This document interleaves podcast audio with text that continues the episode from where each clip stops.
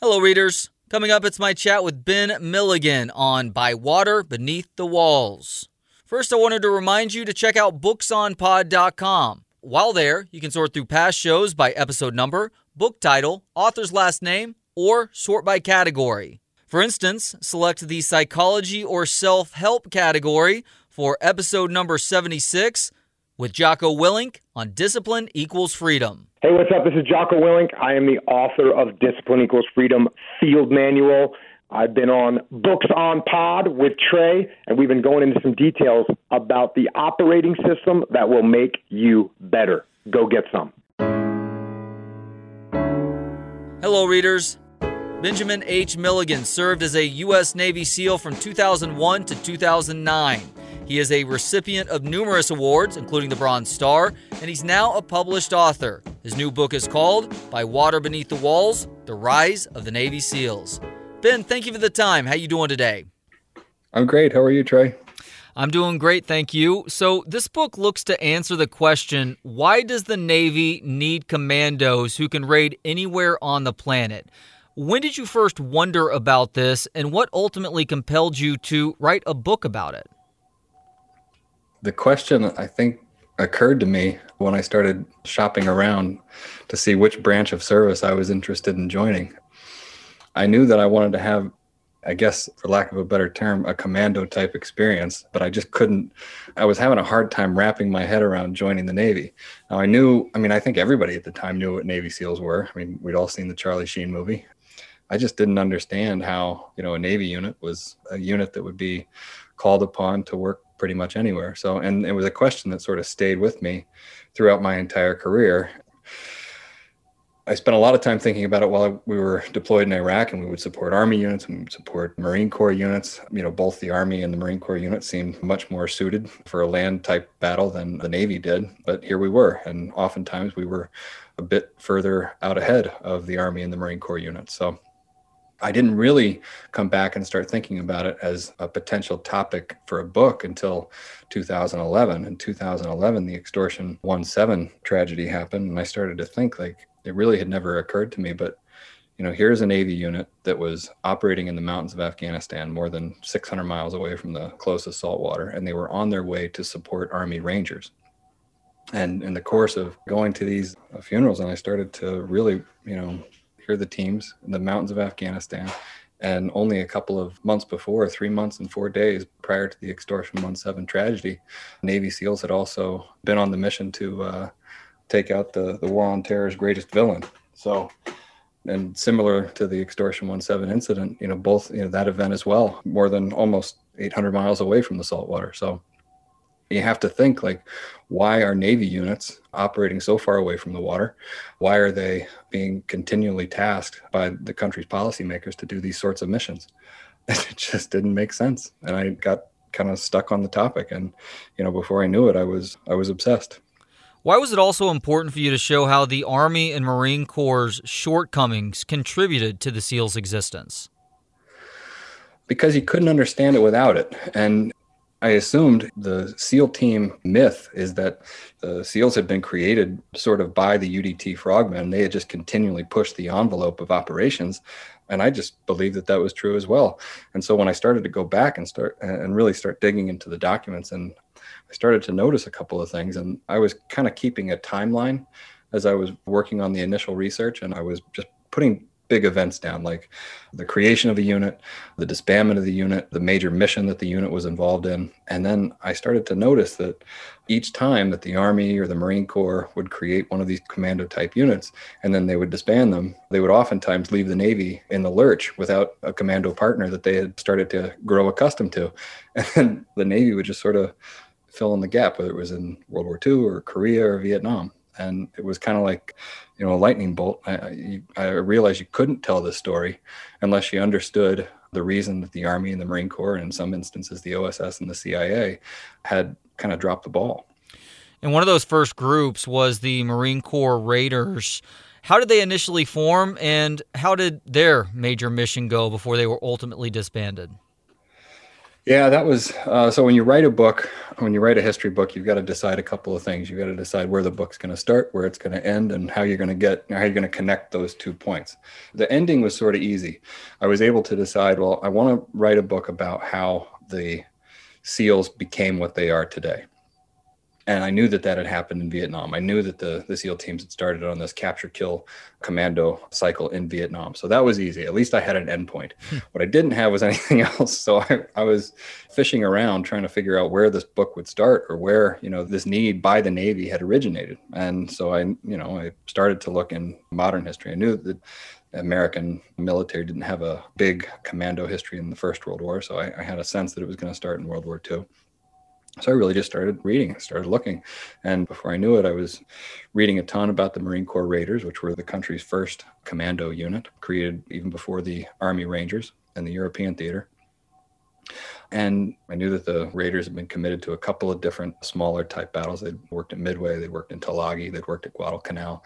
But then this raid, I, I discovered this raid. I mean, we'd all kind of, you know, we've all heard the term Makin Island, or the Makin Island disaster. But I didn't really understand how important it was, or pivotal, or consequential to this history. And that raid, I mean, it had everything that I was trying to show in the book. And it was, I spent probably, whenever I try to think like what the hardest chapter to write was, it's a hard question to answer, but hmm. probably the hardest question was this first chapter, this first chapter on the Makin, on Makin Island, because it had all of these elements. It had demonstrated why the Navy wanted commandos. They wanted to be able to extend their power, or extend their offensive ability further than their means would allow at the time. I remember the Raiders were created right in the shadow of Pearl Harbor, when the Pacific Fleet had been decimated. And they're also trying to spread the Japanese out as far as they can. So they've got, uh, they're trying to hold on to Guadalcanal so they can maintain their supply lines to Australia.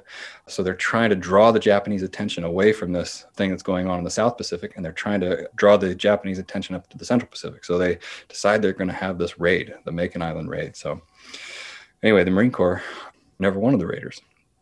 The Marine Corps, this entire time, they're trying to elevate the Marine Corps so they don't really have to listen to the Navy anymore. The Marine Corps had been the Navy's adjunct utility force, you know, all through its history until the First World War. In the First World War, the Marine Corps becomes something it never thought it would be, and that's a parallel army. They are in competition now with the Army. They want everything that the Army has. They just want to have a, a sort of maritime component to it. They don't really want to listen to their Navy masters anymore. They want their own theater of operations, and they're, as you watch this history progress, they're going to get it. So after the Makin Island, after Makin Island becomes a disaster, the Marines sort of say, well, we told you so. And the Navy is sort of left in the lurch. The Marine Corps disbands the Raiders, and the Navy initiates this thirty-year drive to create their own. A buddy of mine was in the Marines several years back, and when I asked him about the Navy, because there's an obvious rivalry with the Army, but when I asked him about the Navy, he's like, oh, yeah, we like those guys. They uh, get us from point A to point B so we can go kick some ass. Was that the attitude amongst the Marines with the Navy back during World War Two as well? Yeah, and it, and it persists to this day. The Navy has always sort of been the um, junior partner when it comes to uh, combat operations, or not combat operations, but offensive operations.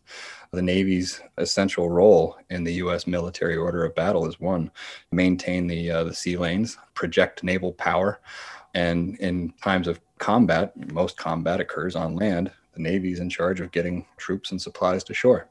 So yeah, so the, the Navy has always, not always, but in World War Two, everything sort of changes, at least the way the Navy thinks about itself. It ceases to be, in World War Two, a junior partner. The Navy becomes, at least in the Atlantic, and especially in the Central Pacific, it's running their own theater. They are in charge. This is island warfare. They are running the campaigns. They're directing Army and Marine Corps units.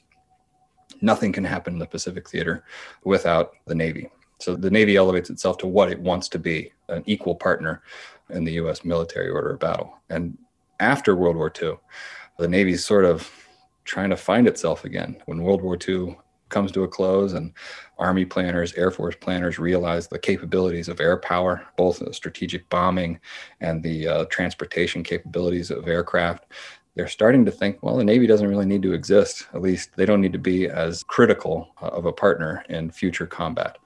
well, Navy doesn't like that. So Navy starts to really look for ways that it can involve itself in offensive operations.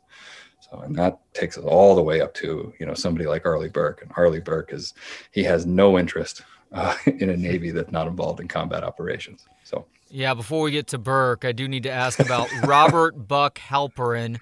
Who was he and what role did he play in the earliest iteration of a Navy Special Forces unit in World War Two?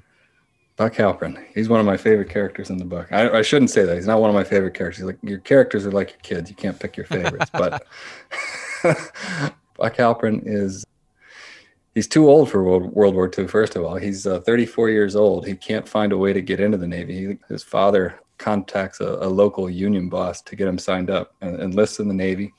He is a former football player. He uh, he was a quarterback for Knute Rockne at Notre Dame. He went on to play for the Brooklyn Dodgers in New York. And what makes that so remarkable, is, at least his Notre Dame experience, is that he's Jewish. But he joins the Navy, sort of gets hoodwinked into the Navy. He, because he's a football player, he gets enlisted into uh, Gene Tunney's physical fitness regime, which is a course to upgrade the newly enlisted sailors to get, give them some sort of physical fitness. So he basically just is instructing calisthenics until there's a call for naval commandos, and he volunteers, finds himself hoodwinked again, winds up in uh, Solomon's Island in the Chesapeake Bay, where he learns how to pilot landing craft, and he becomes one of the first scout boat officers to uh, really get involved in the Scout and Raider program. And the Scout and Raiders are this joint Army-Navy unit that is tasked with identifying beaches for the landing forces. And the Navy component of that, they're really just supposed to drive, like you were saying before, they're, they're just supposed to drive the Army commandos to shore. So the Army commandos go find the beach exits so the tanks and the Jeep can get through, and then they signal the landing force, this is the beach you want to land at. That was the breakdown of how it was supposed to be. And North Africa happens, and Buck Halperin, well, he's not the kind of guy that is going to be able to corral out to sea. So after he does his uh, his beach marking mission out at sea, he goes in to support the troops, and he's actually the first member of Naval Special Warfare to go ashore. And when he's on shore, on that first day, he manages to capture two French soldiers. Wow, how about that? But his his story continues, and he's a participant in every major amphibious landing that happens in the uh, European theater of operations, everything in Africa, Italy. He's one of the lead scout boat officers in the Utah beach landings. And then from there, he gets sent to China, where he ends up leading Chinese guerrillas from horseback for the final phase of the war. He's a fascinating character. Yes, he is. And another fascinating character, Ben, is a dude named Draper Kaufman. Who was he, and why is he perhaps a guy who can stake the claim to being the godfather of Hell Week, which is obviously something very well known within and out of Navy SEAL circles? Yeah, Draper Kaufman is maybe the strangest guy in the book. He's just a peculiar guy. He's a Navy legacy. His father's a famous destroyer skipper in World War Two. He's a famous naval admiral. But he had, all Draper wants to do growing up is be a destroyer skipper like his old man. But he graduates the academy in the mid-thirties, right at the time that there's really no place for a lot of these Naval Academy graduates to go. And so he gets kicked out of the Navy on the day he graduates because of his eyesight. So when World War Two kicks off, he knows that he's not going to be allowed back in the Navy. So he enlists himself in a French ambulance unit, just like Hemingway did back in the First World War, finds himself in the worst combat that he can imagine on the Western Front as the German juggernaut's steamrolling toward Paris, gets himself captured, spends some time as a P O W. And when he's finally released from a, a prisoner of war camp, the Germans make him sign a document saying that he won't ever take arms up again against the German Empire. Hmm. Of course, he signs it and then jumps on a, uh, uh, I think it's a Portuguese freighter going to uh, London, and enlists himself in the uh, Royal Navy. Because the, the U S military is not, uh, the U S is not uh, engaged in the war at that point. And he, he enlists himself uh, in the British Navy. If it's not the day of, it might be the, you know, in the week of, right when the Blitz starts. So he finds himself in the French Army right when the war starts. He finds himself in the British Navy when the war starts, and the Germans are bombing London, and he volunteers for the bomb demolition unit and spends the next year of his life doing nothing but disarming German bombs and becomes an absolute expert at it. He becomes the best American at this business of bomb disposal. So when he finally comes home for a breather, his dad's friend forces him back into the American Navy. And next thing he knows, he's off to uh, create a bomb unit down in uh, Fort Pierce. But when he gets to Fort Pierce, to answer your question, he realizes he has very, very little time. He's got to train up a unit to be able to land on the Hitler's Atlantic Wall and demolish all of these obstacles that, uh, that Rommel's creating. That's his assignment. So he doesn't have a ton of time. So he's looking for some sort of experience to create a unit that will be able to handle combat. Nobody in the American military knows what combat is like better than Draper Kaufman at that point. He's been in the German, or he's been in the French Army, he's been in the Royal Navy. He has seen everything. So when he wants to create this experience, he walks down the beach to where the Scouts and Raiders, Halperin's crew, is. He finds the Army commander. He looks at their conditioning curriculum, which is an eight-week long program, and he says, okay, I want to do this. I would like you guys to train up my guys, but I want you to compress this eight-week course into five days because that's all that's all the time I have. And of course, the Scouts and Raiders instructors, they've never heard anything like this. Nobody's ever pushed the boundaries of uh, physical endurance that far. But it's Draper Kaufman. He's already been awarded a Navy Cross. He's a hero of the French Army, the hero of the British Army. Nobody can say no to Draper. Plus, his dad's an admiral. So they do it, and they create this one-week, incredibly intense training, and uh, it's been with uh, the Navy ever since. Was the high caliber of soldiers discovered through Hell Week obvious when they shifted their efforts to the battlefield, even in its earliest days? I don't think it was. I don't think they knew what they had until the, the experience of Omaha Beach. If Draper hadn't continued to stay in the program, at least until they were getting close to that point, I think Hell Week would have been gotten rid of, but because the N C D Us that managed to knock out all of those obstacles at Omaha had been graduates of Draper's program, the Navy, I think, was pretty loath to get rid of something that worked. And so they kept it. So this group was a sort of unsung heroes of D-Day then? Oh, absolutely. The the N C D Us, they suffered some of the, the highest casualty rates of the entire day, and they were one of only three units to be awarded the Presidential Unit Citation. You've re- referenced this group a couple of times, but how did underwater demolition teams come to be? Everybody thinks that the U D Ts are created because of Tarawa, because they've got to deal with this problem of the coral. At the Battle of Tarawa, the most significant aspect of that battle is uh, how the Marines are sort of cut off from their support elements in the Navy, particularly the L C V Ps or the Higgins boats. The, the Higgins boats can't get over the coral. So the only way that the fleet can support the Marines ashore at Tarawa is by using the L V Ts, which is a sort of an amphibious tractor. It's really slow. The Navy doesn't like using them. They take, they take up a ton of space on ships. They're really slow. They delay everything from fire support to naval gunfire. So the Navy would much rather use Higgins boats. They're really fast in the water, and they, they can carry more, more troops. Uh, and they're easier, easier to store. In the Marine Corps' plan to deal with the coral is just have more L V Ts, but the Navy doesn't really want to do that. Navy would much rather just destroy the coral. So the person who really wants to do this the most is Kelly Turner, who is the amphibious commander. Uh, he's the fifth Amphibious Force commander, and he really doesn't like going cap in hand to the Marine Corps. He is probably the most aggressive person I come across in, in the book, or at least the most aggressive person I researched in the book. He is absolutely relentless. Doesn't feel like he should have to ask the Marine Corps for anything. He's the type of guy who thinks the Marine Corps belongs to him. They actually have to create a policy that separates the uh, Marine Corps from the Navy just to deal with his personality, because they can't they they can't figure out a way to get him to abide by certain protocols. He's just that, that's the kind of guy he is.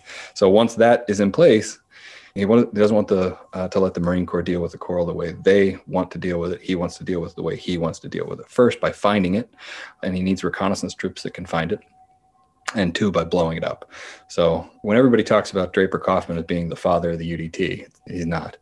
He, he might be the father of Hell Week, but he's uh, he's not the father of U D T. There's one person who's a, the father of U D T, and that is Kelly Turner. Hmm. Marines look at Iwo Jima as one of, if not the most important battle in their history, but how did the U D Ts contribute here too? By that point in the Pacific War, the U D Ts have become an, an indispensable component of all amphibious operations. So indispensable that the Marine Corps is even loaning, I think, twenty swimmers per U D T. I think, I can't remember how many U D Ts they use at uh, Iwo. I think it's five different U D Ts, and a U D T consists of one hundred swimmers. So there's one hundred, or uh, I think in, in the Iwo Jima U D Ts, there's something like eighty Navy swimmers and twenty Marine Corps swimmers. That's how important that they are. They are uh, at that point in the war. And not only are they that important that the Marine Corps is willing to give up uh, some of its best troops as swimmers, but they're so important that the Navy is willing to support their reconnaissance with an entire, a massive flotilla of support ships to do it. And while the number of casualties that the swimmers take in that battle is relatively low, the number of sailors that are killed uh, just in driving their ships up to get close to the action is it's almost as bad as what the N C D Us face at Normandy. It's quite high. Numerous ships are sunk. I think Draper Kaufman, who was leading the swimmers, he was, he was in command of the swimmers. He wasn't in the water himself at that point, but he transfers from three different ships because, you know, these ships keep getting sunk out from under him. What happened to Kaufman after the war? Kaufman gets his dream. He Kaufman had always wanted to be a skipper, just like his father. His eyesight had uh, precluded him from doing that. But by the end, he gets exactly what he wants. When he comes back from uh, the Pacific Theater, he's broken. Nobody's given as much in the war as he has. He's he's been at this, you know, almost two years longer than most American servicemen, just by, by virtue of the fact that he was with the French and British first. So when he comes back, I mean, I think his fighting weight is right around one hundred sixty, sixty-five pounds. When when he finally comes home to Hawaii, or comes back to San Diego to be with his wife and daughter, I think he's somewhere around one hundred twenty pounds. Wow. Physically wrecked. We call it post-traumatic stress now, but I mean, he, he had that in, in buckets. But as soon as he, he comes back, he gets put in charge of sort of disentangling all of the administrative headaches that the U D Ts had accrued in their four years of war, or excuse me, not, not four years, but three years of war. And uh, he hates it. Uh, all he wants to do is get back to doing something meaningful, get back to doing something that he finds relevant. So he, I think he's back home with his wife and daughter for a couple of months before he's begging commanders to join them out in the fleet. Hmm. So he's an interesting guy, but he ends up sort of disassociating himself from all of his special warfare activities afterwards. He, he sort of loses interest in it. He wants to be in the fleet. He wants to be in command of ships. I think the greatest thing he does for the Navy is, the older he gets, he does begin to take an interest in uh, uh, unconventional units again. But I think the best thing that he does is he integrates the U S Naval Academy. He's a superintendent there for three years. So, and who can argue with him? I mean, he's uh, one of the greatest World War Two heroes that the Navy had. And as you briefly mentioned earlier, Halperin becomes the first ground force commander in the history of naval special warfare in late nineteen forty-four. What impact did he have on this group in this role?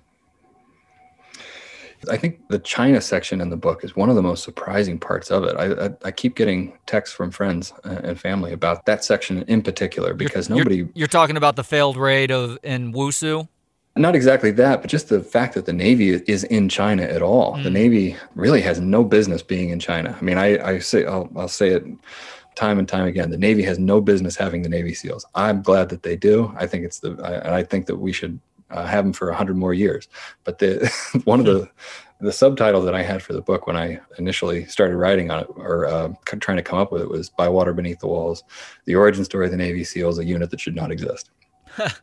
I, I'm not, I'm not sure. It was a bit of a clunky title, but you could equally have a similar title for the Navy's presence in China in World War Two.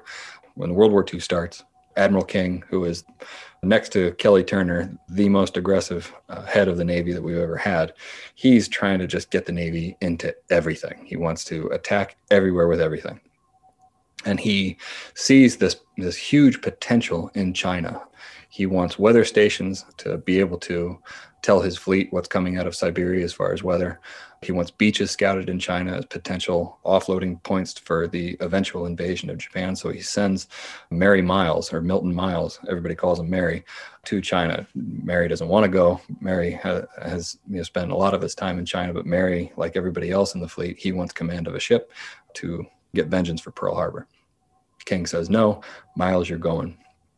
So what happens is Miles uh, does something that the O S S and Bill Donovan had a real hard time with. He becomes very close to Ty Lee, who is Chiang Kai-shek's chief of uh, security. He's a very shady character, but he gets along with Mary Miles great. And next thing uh, Mary Miles knows, he's being offered command of a one hundred thousand man Chinese guerrilla army. And he, Mary knows how unseemly this is for a admiral to be in charge of soldiers Uh, leading a guerrilla war on land, but Mary takes it.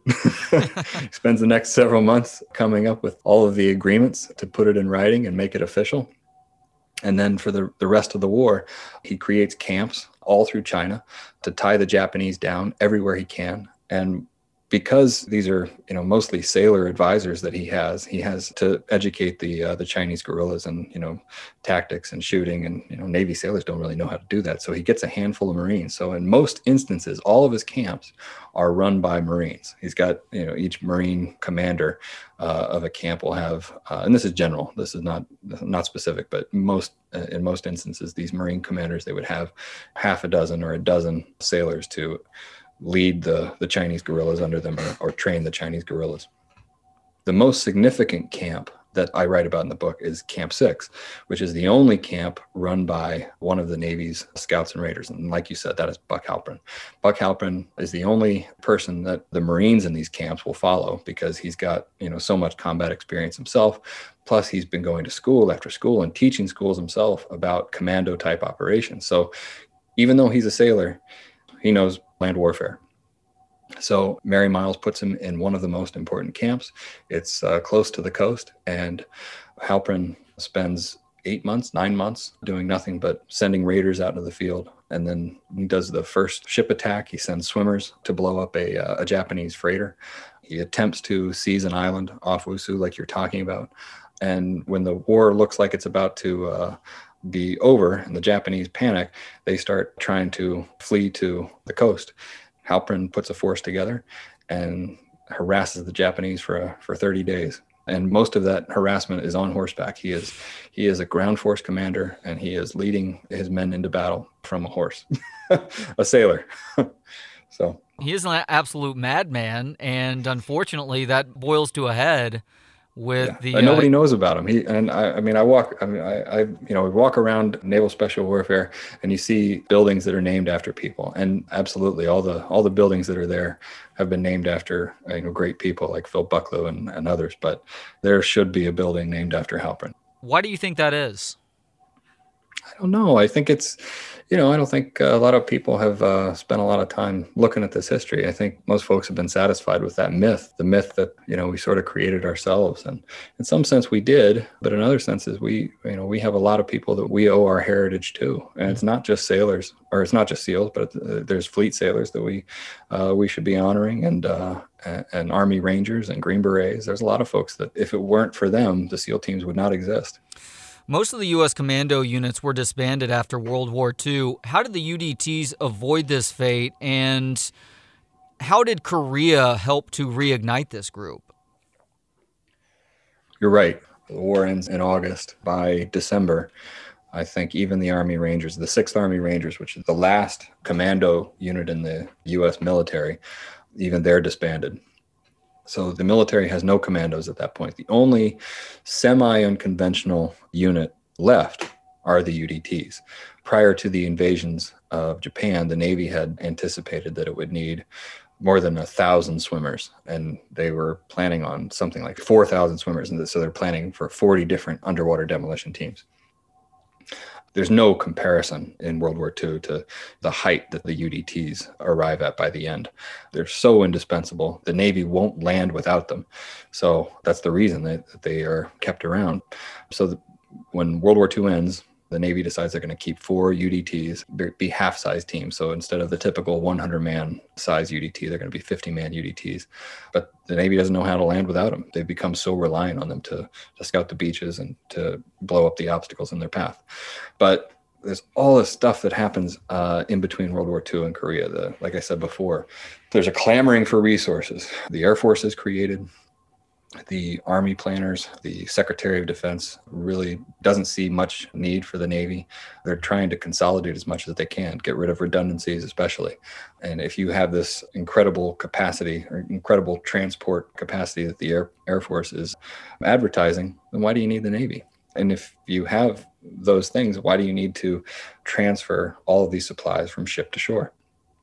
So it's really, the Navy is in a position where they think that they are potentially on the outs. They think that their relevance in future wars is waning. So when it comes to Korea, wars are terrible, but wars are also capable of demonstrating the relevance of different units. And when Korea happens, there is no battlefield on the planet except for the ones that the, the Navy just fought in the Pacific Theater that is better suited for the Navy than, than the Korean Peninsula.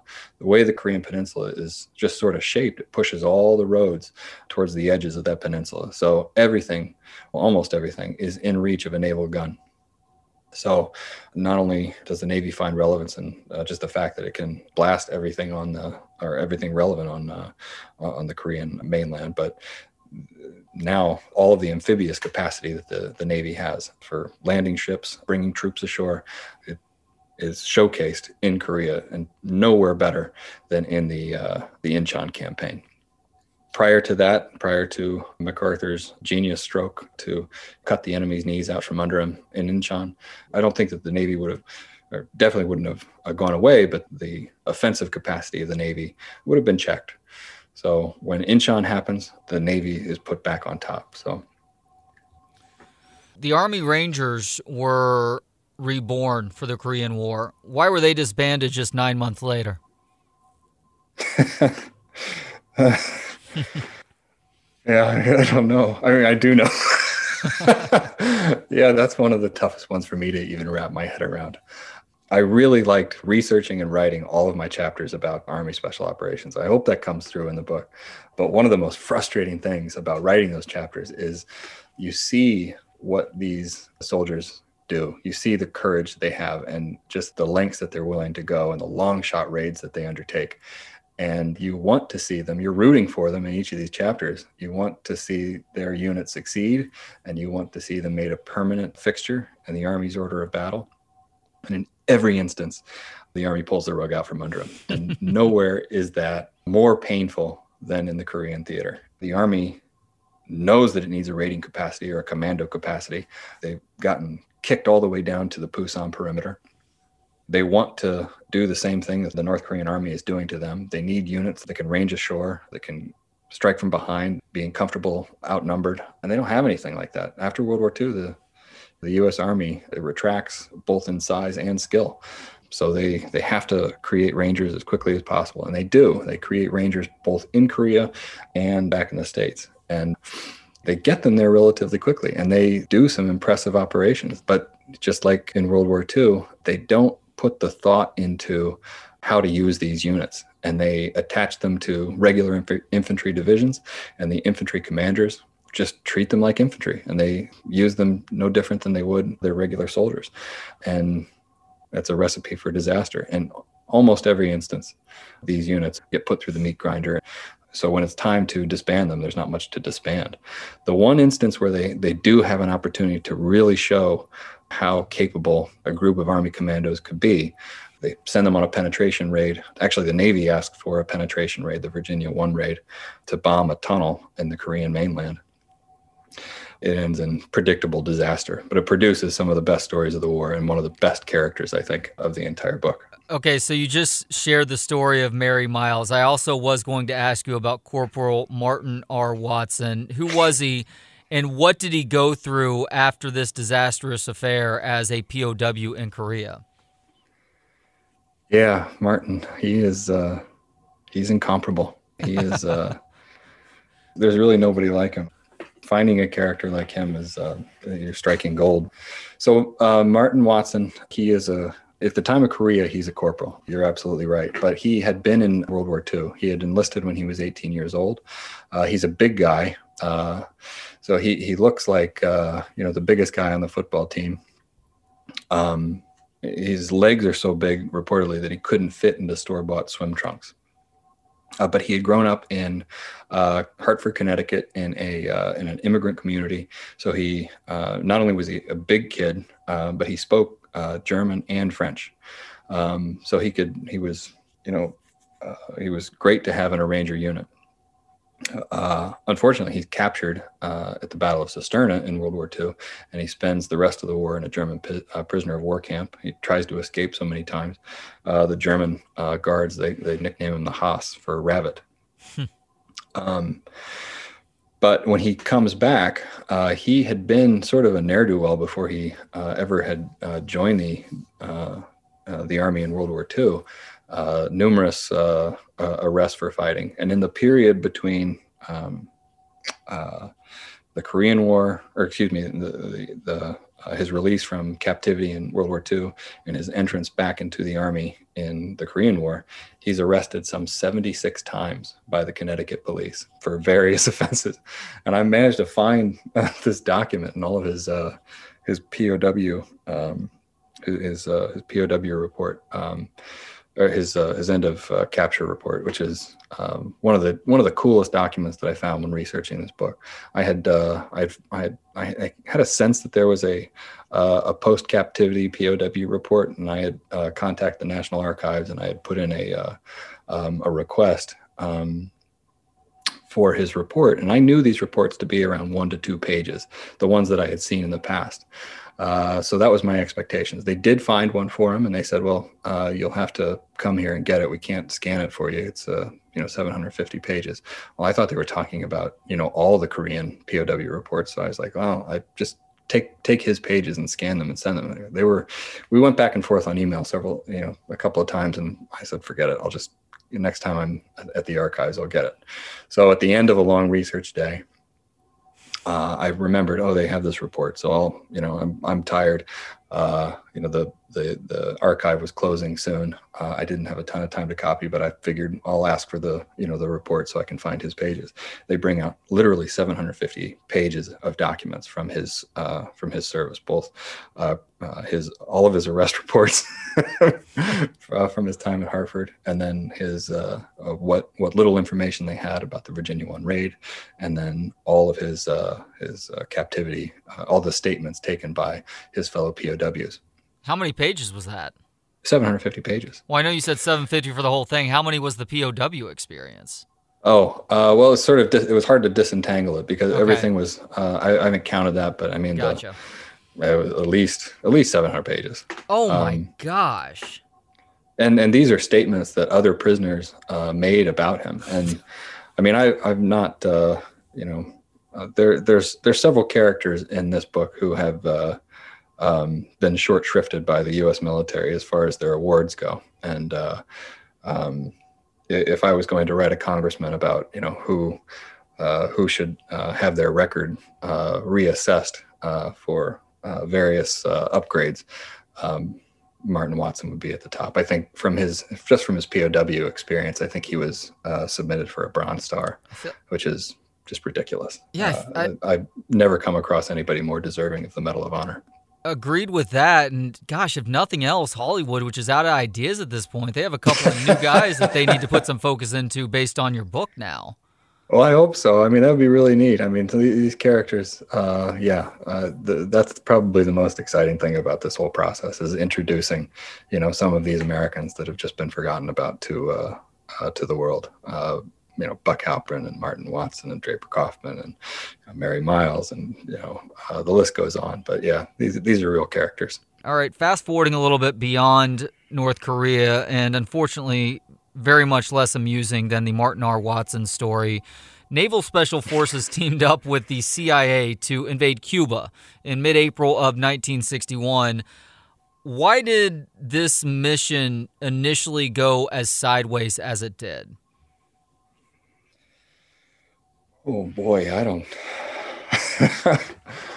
uh, people are going to be talking about that for a lot longer than we have, but yeah. I, um, it, uh, I, I think you'd probably have to, you know, place the blame. Um, I come, I come from the Navy, so the Navy has a very, uh, um, uh, likes to place uh, blame on on leadership. So I, I think you have to place blame where uh, with with President Kennedy. Um, You're you're, but, you're you're not the first to say that, by the way. No, I know. I'm not the first to say that. Everybody, you know, in the aftermath, I mean, to, to Kennedy's credit, I mean, he um, um, he learns from it.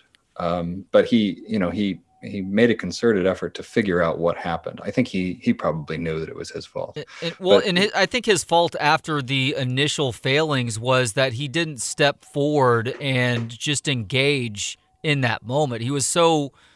He was so gung-ho in making sure that the U S avoided some sort of official conflict because things were, were happening in a covert manner that, unfortunately, it left a lot of guys hung out to dry and, and cost lives in the process. Oh, absolutely, it did. Uh, and and and died miserable deaths, too. Yeah. Uh, a lot of these guys were not, not just uh, cut loose, but uh, executed, suffocated, uh, barbaric. Um, but, yeah, absolutely. Uh Yep, the, the fault is Kennedy's, but um, you, you get a lot, you, you learn a lot uh, out of the experience, and you and you see the Navy uh, very, very quickly at that point really edging into uh, uh, limited war and unconventional operations. Um, the Navy's not the first to identify it. Probably the first to identify the potential of limited war is the Army. Um, and by limited the, uh, war, you mean guerrilla guerrilla warriors that are uh, essentially right. special forces who are doing things in a covert manner. Right. So the, the Army comes out of the Korean War experience, um, and they they realize that uh, uh, technology, training, um, the uh, overwhelming um, economic power of the West is not going to be enough uh, to confront uh, communism, particularly in the Third World.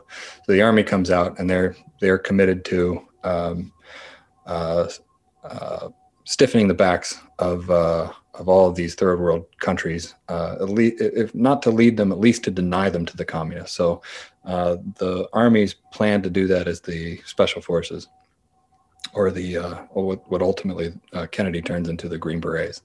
Um, the Navy, though, and you see it in the Bay of Pigs, the Navy is is, is uh, because they're being led by Uh, Arleigh Burke, the most aggressive C N O uh, next to Admiral King that uh, the Navy's ever had.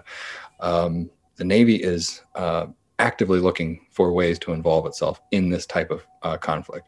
So when you have the Bay of Pigs invasion, and you have the Bay of Pigs, uh, the you know Bay of Pigs is a bay uh, in Cuba, uh, which is you know connected to water, which is connected to Navy ships, which is connected to Navy aircraft, and Arleigh Burke is doing he's doing everything he can to convince President Kennedy to uh, let the Navy uh, intervene. Um, he, he, he, even after the battle, he, he's pushing uh, Navy ships to support the rescue effort. Um, and and and while that's happening, Navy planners are realizing uh, the need that they have for unconventional operatives that can go ashore, uh, that can do all sorts of missions ashore, and then pull back to the sea. So, uh, not that. Uh, so even before Bay of Pigs, Arleigh Burke and, and Navy planners are thinking about uh, the creation of this unit. After the Bay of Pigs, it's put into you know uh, warp speed.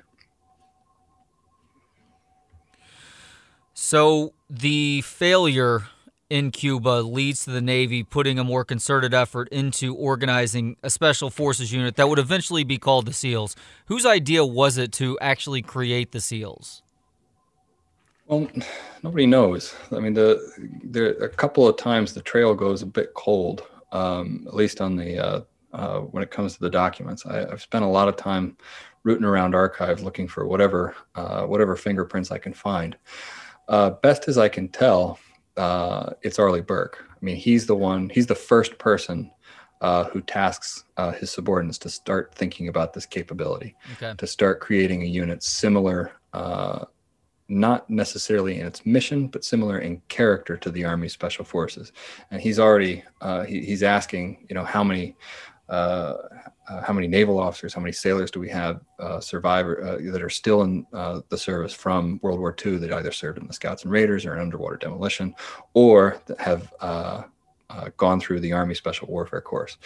He wants to know them. He wants to know them by name. He wants to know uh, if we should start setting up our own schools to do this. Um, and through uh, you can just sort of see, you know, when you look, when you have all the documents in front of you and they're going back and forth, uh, all of, uh, they're all connected to him. And you can even see little scratches that he makes on, uh, on the paper with his, with his pen, um, uh, you know, to, uh, to his subordinates. Um, he had a very active interest in this, uh, in this capability. Unfortunately, he doesn't, uh, he, he's the longest serving, uh, C N O that we've ever had, longest serving by two years. He, he serves as C N O for six, uh, for six years. Um, and, uh, he, but he, uh, his, he leaves the Navy, uh, six months prior to the, uh, the SEAL teams actually being established.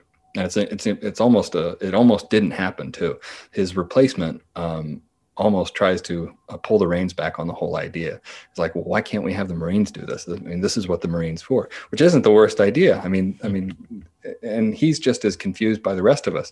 I mean, we have a military apparatus that has three separate air forces, uh, two separate armies and navies, and one of those armies actually works for one of the navies, which is the Marine Corps. So not only you know. was did you know the the Navy have this association with the Marines, but now the Navy is trying to you know justify the creation of a second army under its uh, uh, under its control.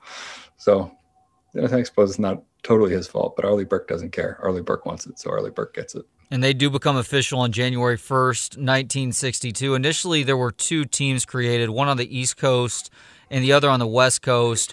Were the qualities that SEALs are known for today, the organization, the reliability, that every man is a leader attitude, were those things evident with the first SEAL teams?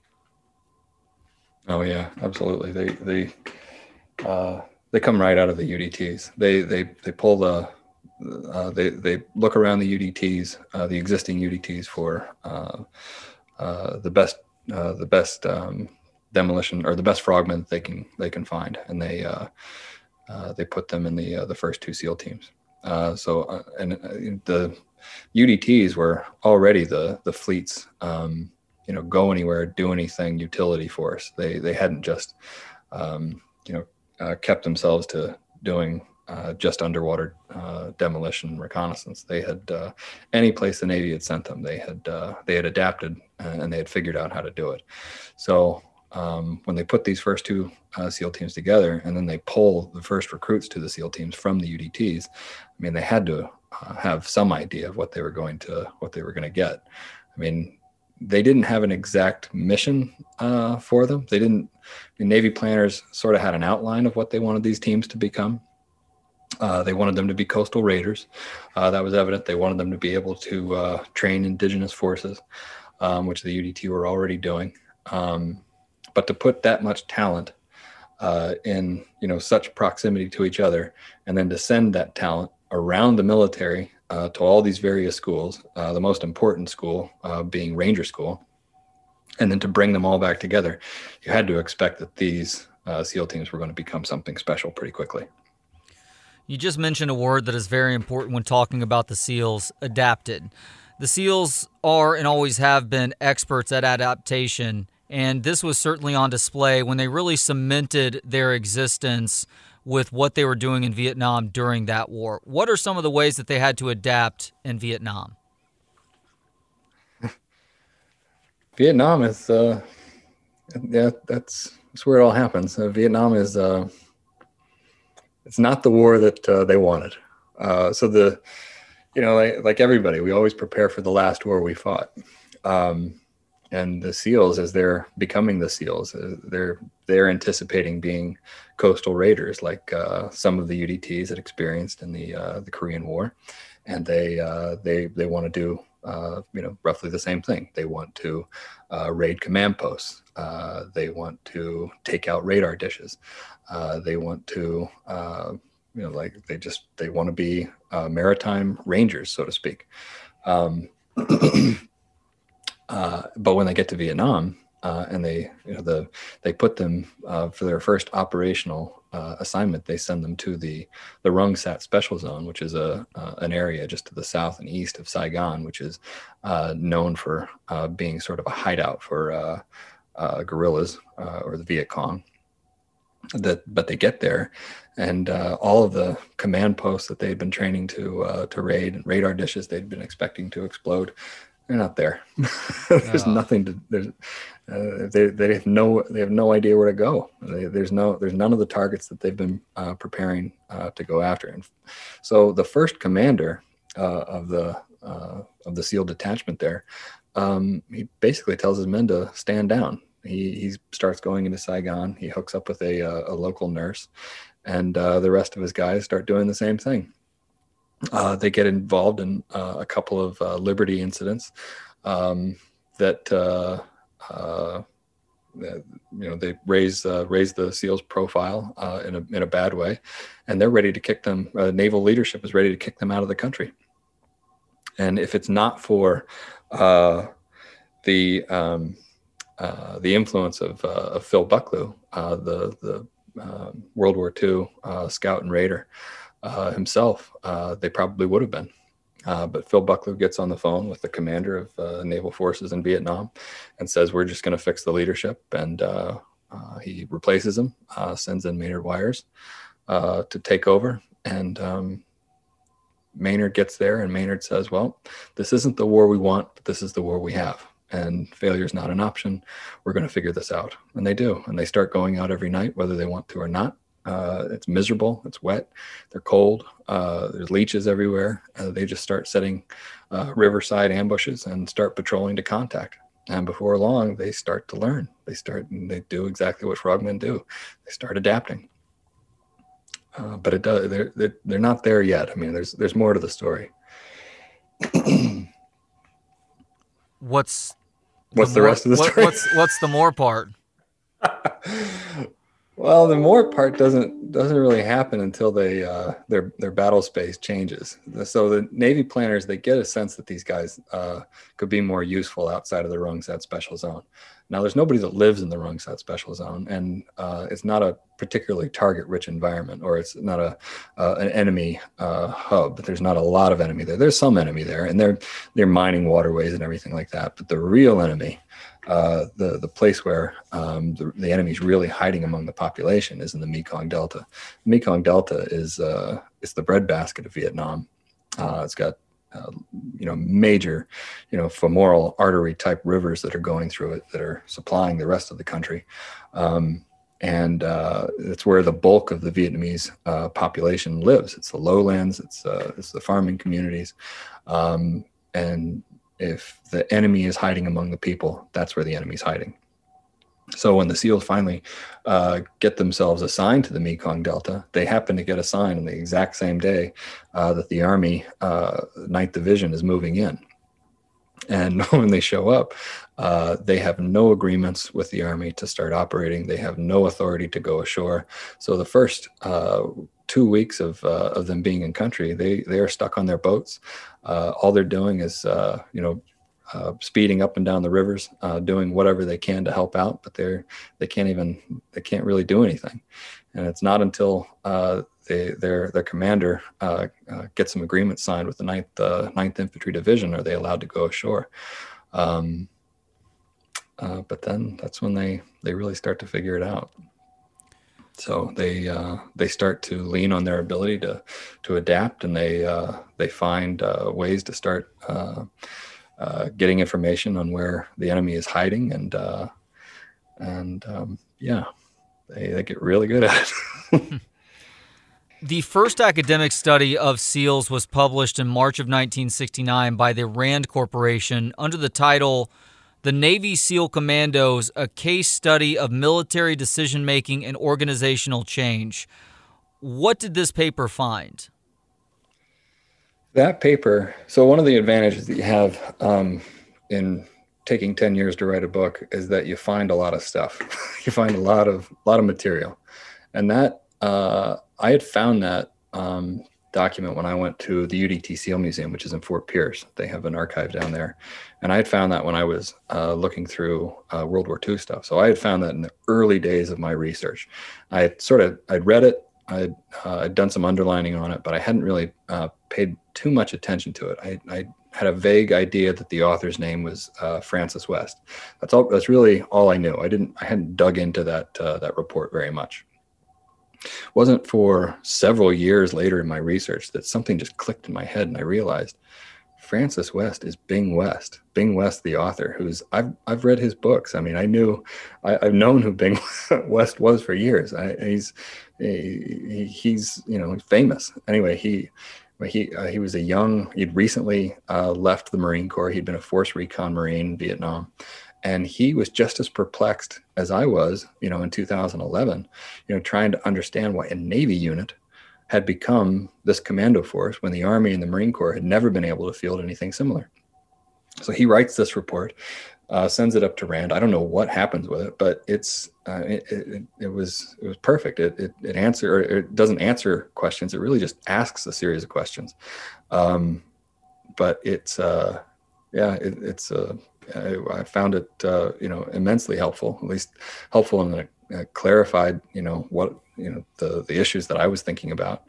Um, and not only that, but uh, he, he was, you know, I reached out to him and uh, talked to him about it. And he gave me, you know, great information, gave me great context around, you know, how he'd written the report. He'd spent, uh, I think, three weeks or so in the Rungsat uh, with SEAL Team One, and he'd spent another three weeks with SEAL Team Two in the Mekong Delta, um, running around. And uh, he, he went on operations with the, with the platoons and, um, Yeah, yeah, he was. Uh, interestingly, though, um, uh, uh, this was only a connection that I recently made. When I was in Iraq in uh, two thousand seven, that we had been uh, in an ambush uh, in Al Anbar province, and uh, the we were um, uh, kind of cut off from uh, the, F, the the FOB, and uh, we were desperately trying to get uh, a Q R F to come uh, to our aid, and there was a, a Marine officer. Uh, who jumped in a Humvee. Uh, he got another Humvee to follow him, and he drove to our position up what, you know, this road that we had, you know, known to be I E D alley. We'd never seen anybody drive up that road and not get uh, I E D'd. Uh, he, you know, knew that Americans were in trouble, and he drove up to, to our position to, to help us out. Hmm. And it happened to be Owen West, Bing West's son. Wow. Small, small yeah, world. Small world, yeah. All right, just a couple more questions. You write that there are two types of SEALs, self-sacrificers and self-promoters. Which are you? Well, I, I mean, I'm on a podcast, so I've never thought of myself as a self-promoter, but I suppose I am at this point. I'm actually going to go out on a limb based on talking to you and say that you are more of a self-sacrificer, but that requires oh, me to ask an ir- ironic follow-up where I okay. need you to promote a specific example of you sacrificing for the good of the team. Oh, gosh. Well, this. I owed this to the teams. The teams have defined my life. They made me who I am. They've given me the mental fortitude to do the things that I've been able to do.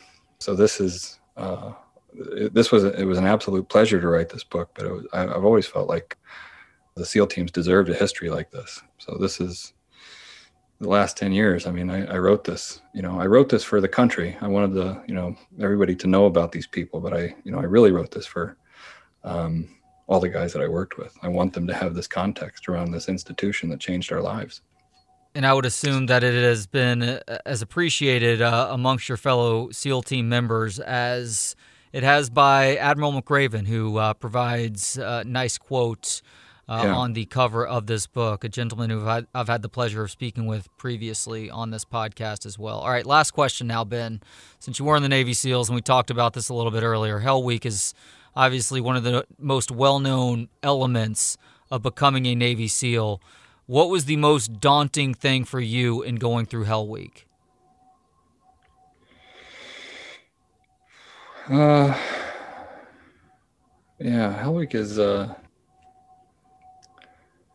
I don't know, there's so much buildup to Hell Week. Hell Week is, it's incomparably hard, but it's not, I don't know, BUDS is hard. The thing that you don't realize is all the weeks going up to Hell Week and all the weeks after Hell Week, they're really hard. I think, I think, you know, if you, if you're mentally prepared to get through Hell Week, you're going to get through Hell Week. Hmm. If you're just, uh, you know, you're expecting that this, this week is going to be miserable. Well, you're right. It's going to be miserable. But one nice thing about Hell Week is you don't have to wake up. You just, the, the misery keeps going. I think the worst part in everybody's day in BUDS is, is that moment when you have to wake up. You got to wake up. You're leaving a nice warm bed and you realize I'm going to be miserable. I'm going to be wet, cold, sandy, chafed, and just plain miserable for the rest of the day. It's really hard to get out of bed. Um, and it's really hard to not quit. When, when you're in Hell Week, you don't, you never have to make that decision. You're re- there's only a couple of instances where you're sleeping and you're comfortable, and uh, it's not very long. So a week is, uh, in, in some ways, Hell Week's kind in that regard. So, uh, but my Hell Week in particular was uh, unusual because we had uh, uh, we had a guy uh, actually uh, die in in training. So our Hell Week was cut short, uh, and he was. Uh, He was in my boat crew, and uh, he was a great guy. His name was John Scott. He was the O I C of our class, and um, think about him. Think about him often. Oh, I'm sorry so for your was, loss. Uh, oh yeah, I mean, I it didn't. I didn't know him. You know, it was one of those things where you know, I. Uh, I um, there's so many people that quit in Hell Week that you know you're, you're you're put together with people that you don't really know, and. Mm. I, the relationships that you're going to have uh, in your classes are going to mostly going to happen after Hell Week, because you go into Hell Week, you know, with a group of people that you, you know, you think you're going to be friends with forever. And, you know, you look around at the end of Hell Week and they're not there. So uh, this was, you know, uh, Wednesday night, Thursday morning of Hell Week. And, you know, uh, I'd been with him for at least twenty-four hours at that point, but, you know, I'd been with, you know, in his boat crew and with him long enough to know that he was, uh, he was a really tough guy. And uh, liked him, really liked him. So, yeah, very, very sad. A big loss for the the future of the teams too. So, well, Ben, thank you for that answer, and thank you so much for this book. I know you said you spent a decade working on it, and it's very evident that you poured your heart and soul into this chronicle. I think it's very evident in the detail of the stories that you tell. Some stories going back seventy to eighty years, and then also just some of the different characters that we get to meet, and they're not all as amusing as uh, Miles and Watson, but there are so many great characters in this book, and I think that a long time from now, the appreciation that's being shown to you for putting this historical chronicle together will uh, will not be understated. Thank you so much for that, and thank you for the time today. Thank you, Trey. It's been great. Join me next time when I speak with particle physicist Harry Cliff on how to make an apple pie from scratch, in search of the recipe for our universe, from the origins of atoms to the Big Bang. Thanks to Gentleman Jesus for the intro and outro music. Hear more of his work at gentleman jesus dot com. And thanks to you for hanging out. You can listen, learn, and connect for free at books on pod dot com. For Books on Pod, I'm Trey Elling. Good day.